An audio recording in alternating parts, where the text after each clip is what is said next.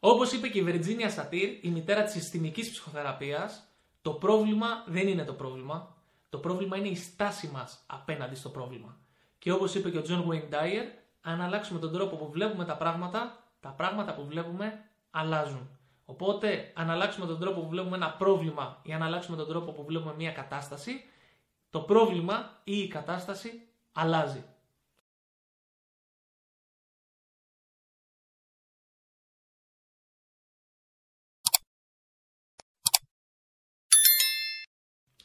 Πριν λίγες μέρες είχα πάει μια βόλτα με τη Μέλη. Καθώς λοιπόν περπατούσαμε, αντικρίσαμε το εξής σκηνικό. Στα δεξιά μας σήκωναν μια πολυκατοικία, οπότε υπήρχαν πάρα πολλοί μάστορες, πολλά μπάζα και γινόταν γενικότερα ένας μικρός χαμός.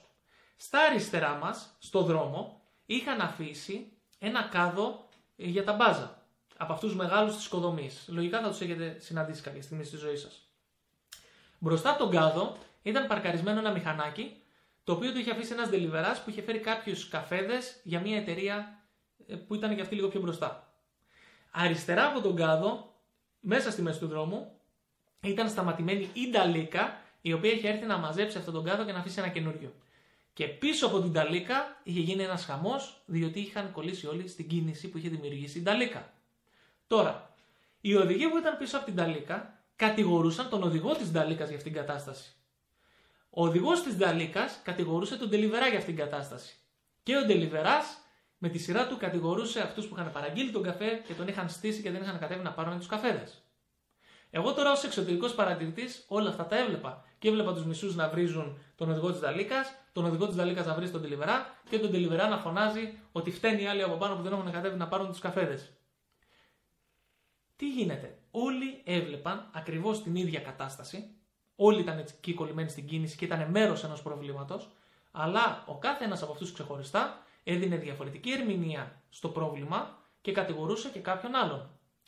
Και αναρωτιέμαι, τι θα γινόταν αν οι οδηγοί που ήταν κολλημένοι πίσω από την Ταλίκα έμπαιναν στη θέση του οδηγού της Ταλίκας; Θα τον κατηγορούσαν το ίδιο; Τι θα γινόταν αν ο οδηγός της Ταλίκας έμπαινε στη θέση του Ντελιβερά; Θα κατηγορούσε τον Ντελιβερά ή θα έκανε ένα κύκλο το τετράγωνο και θα επέστρεφε και μέχρι να επιστρέψει ο Ντιλιβερά θα είχε φύγει.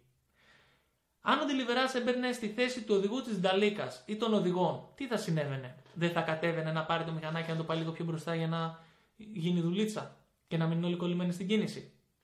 Το γεγονός λοιπόν ότι ο κάθε ένας έβλεπε το πρόβλημα μόνο διάστατα, το έβλεπε το πρόβλημα από τη δική του και μόνο οπτική γωνία, αποτελούσε τη μεγαλύτερη πηγή του προβλήματος. Γιατί κανένας δεν έδινε λύση. Τώρα, το ίδιο πράγμα ακριβώς συμβαίνει και στη ζωή μας πάρα πολλές φορές.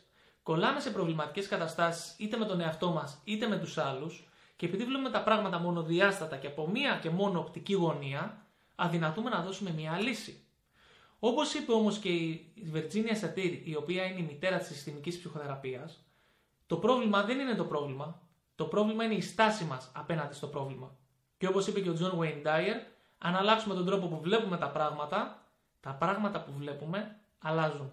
Οπότε, αν αλλάξουμε τον τρόπο που βλέπουμε ένα πρόβλημα ή μια κατάσταση, το πρόβλημα ή η κατάσταση αλλάζει. Έτσι λοιπόν και στην προκειμένη περίπτωση, αν ο κάθε ένας από αυτούς που ήταν μέρος ενός προβλήματος έβλεπε την κατάσταση από διαφορετική οπτική γωνία, θα έδινε και διαφορετική ερμηνεία. Τώρα, πάμε να δούμε μια πάρα πολύ αποτελεσματική και απλή άσκηση η οποία μπορεί να μας βοηθήσει να βλέπουμε τα πράγματα λίγο πιο σφαιρικά και να δίνουμε πιο εύκολα λύσεις. Ας πούμε λοιπόν ότι εδώ είναι το πρόβλημα. Έχουμε κολλήσει όλοι στην κίνηση. Εδώ είμαστε εμείς, ας το πούμε σημείο α. Το σημείο α είμαστε εμείς. Εμείς βλέπουμε το πρόβλημα από μία οπτική γωνία. OK. Okay. Κάποιος άλλος, ας τον πούμε β, ας και ας πούμε ότι υπάρχει μόνο άλλο ένα μέρος στην προκειμένη περίπτωση, για να μην το κάνουμε περίπλοκο, βλέπει την κατάσταση από αυτή την οπτική γωνία. Και ας πούμε λοιπόν τώρα ότι υπάρχει ένας εξωτερικός παρατηρητής, ας τον πούμε Γ, ο οποίος βλέπει την κατάσταση από αυτή την οπτική γωνία. Ο κάθε ένας από αυτούς βλέπει το πρόβλημα διαφορετικά. Τώρα, σαν άσκηση, τι μπορούμε να κάνουμε; Μπορούμε αρχικά να δούμε το πρόβλημα από την, από την πλευρά μας, από το σημείο α. Μετά να αλλάξουμε θέση και να προσπαθήσουμε να μπούμε στη θέση του ανθρώπου που βρίσκεται στο σημείο Β. Συνήθως είναι ο άνθρωπος με τον οποίο έχουμε το πρόβλημα. Αν το πρόβλημα αποτελείται μόνο από δύο ανθρώπους. Να μπούμε λοιπόν στη θέση του και να προσπαθήσουμε να δούμε το πρόβλημα μέσα από τα δικά του μάτια. Να σκεφτούμε αυτό που σκέφτεται. Να νιώσουμε αυτό που νιώθει. Να εξασκήσουμε λοιπόν την ενσυναίσθηση και να δούμε πώς αντιμετωπίζει αυτός ο άνθρωπος το ίδιο πρόβλημα που αντιμετωπίζουμε κι εμείς. Αφού το δούμε από, αυτή την, ε, από αυτό το σημείο που είναι το σημείο Β, πάμε μετά στο σημείο Γ, που είναι η θέση ενός απλού παρατηρητή. Κάποιου ο οποίος στέκεται έξω από το πρόβλημα και παρατηρεί τι συμβαίνει. Και αφού το δούμε και από τη θέση του παρατηρητή, γυρνάμε πάλι στο σημείο α, στο αρχικό σημείο και βλέπουμε τι έχει αλλάξει από τη δική μας πλευρά όσον αφορά το πρόβλημα. Αυτή η άσκηση όσο απλή και αν ακούγεται είναι άκρως αποτελεσματική και χρησιμοποιείται σε, σε πολύ μεγάλο βαθμό όταν μιλάμε για προβλήματα που έχουν να κάνουν με δύο ή παραπάνω μέρη και μας δίνει μια περισσότερη, ε, περισσότερη δύναμη και περισσότερους βαθμούς ευελιξίας.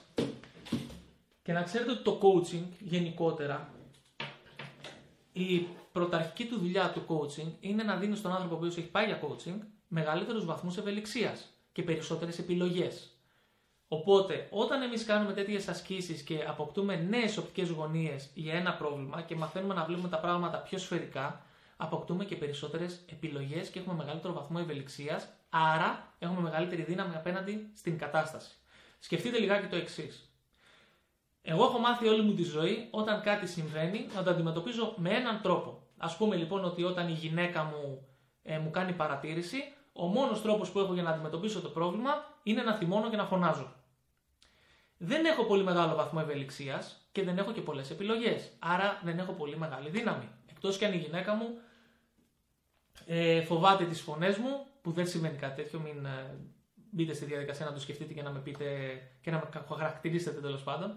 Αλλά ας πούμε λοιπόν ότι αν εμένα ο μόνο τρόπος να αντιμετωπίσω το πρόβλημα είναι να φωνάζω και να τρομάζει η γυναίκα μου, και δεν έχω περισσότερους τρόπους να αντιμετωπίσω αυτή τη συγκεκριμένη κατάσταση, τι γίνεται, η κατάσταση δεν λύνεται εύκολα και δεν έχω πολύ μεγάλη δύναμη απέναντι στην κατάσταση. Αν όμως αντί για έναν τρόπο που είναι οι φωνές και τα νεύρα, είχα πέντε τρόπους να αντιμετωπίσω την κατάσταση, δηλαδή θα μπορούσα να μπω στη θέση της και να της δείξω κατανόηση, θα μπορούσα να το συζητήσω και να βρούμε από κοινού μια μέση λύση, θα μπορούσα να ανεβριάσω, που είναι γι' αυτό πάλι μια ε, λύση.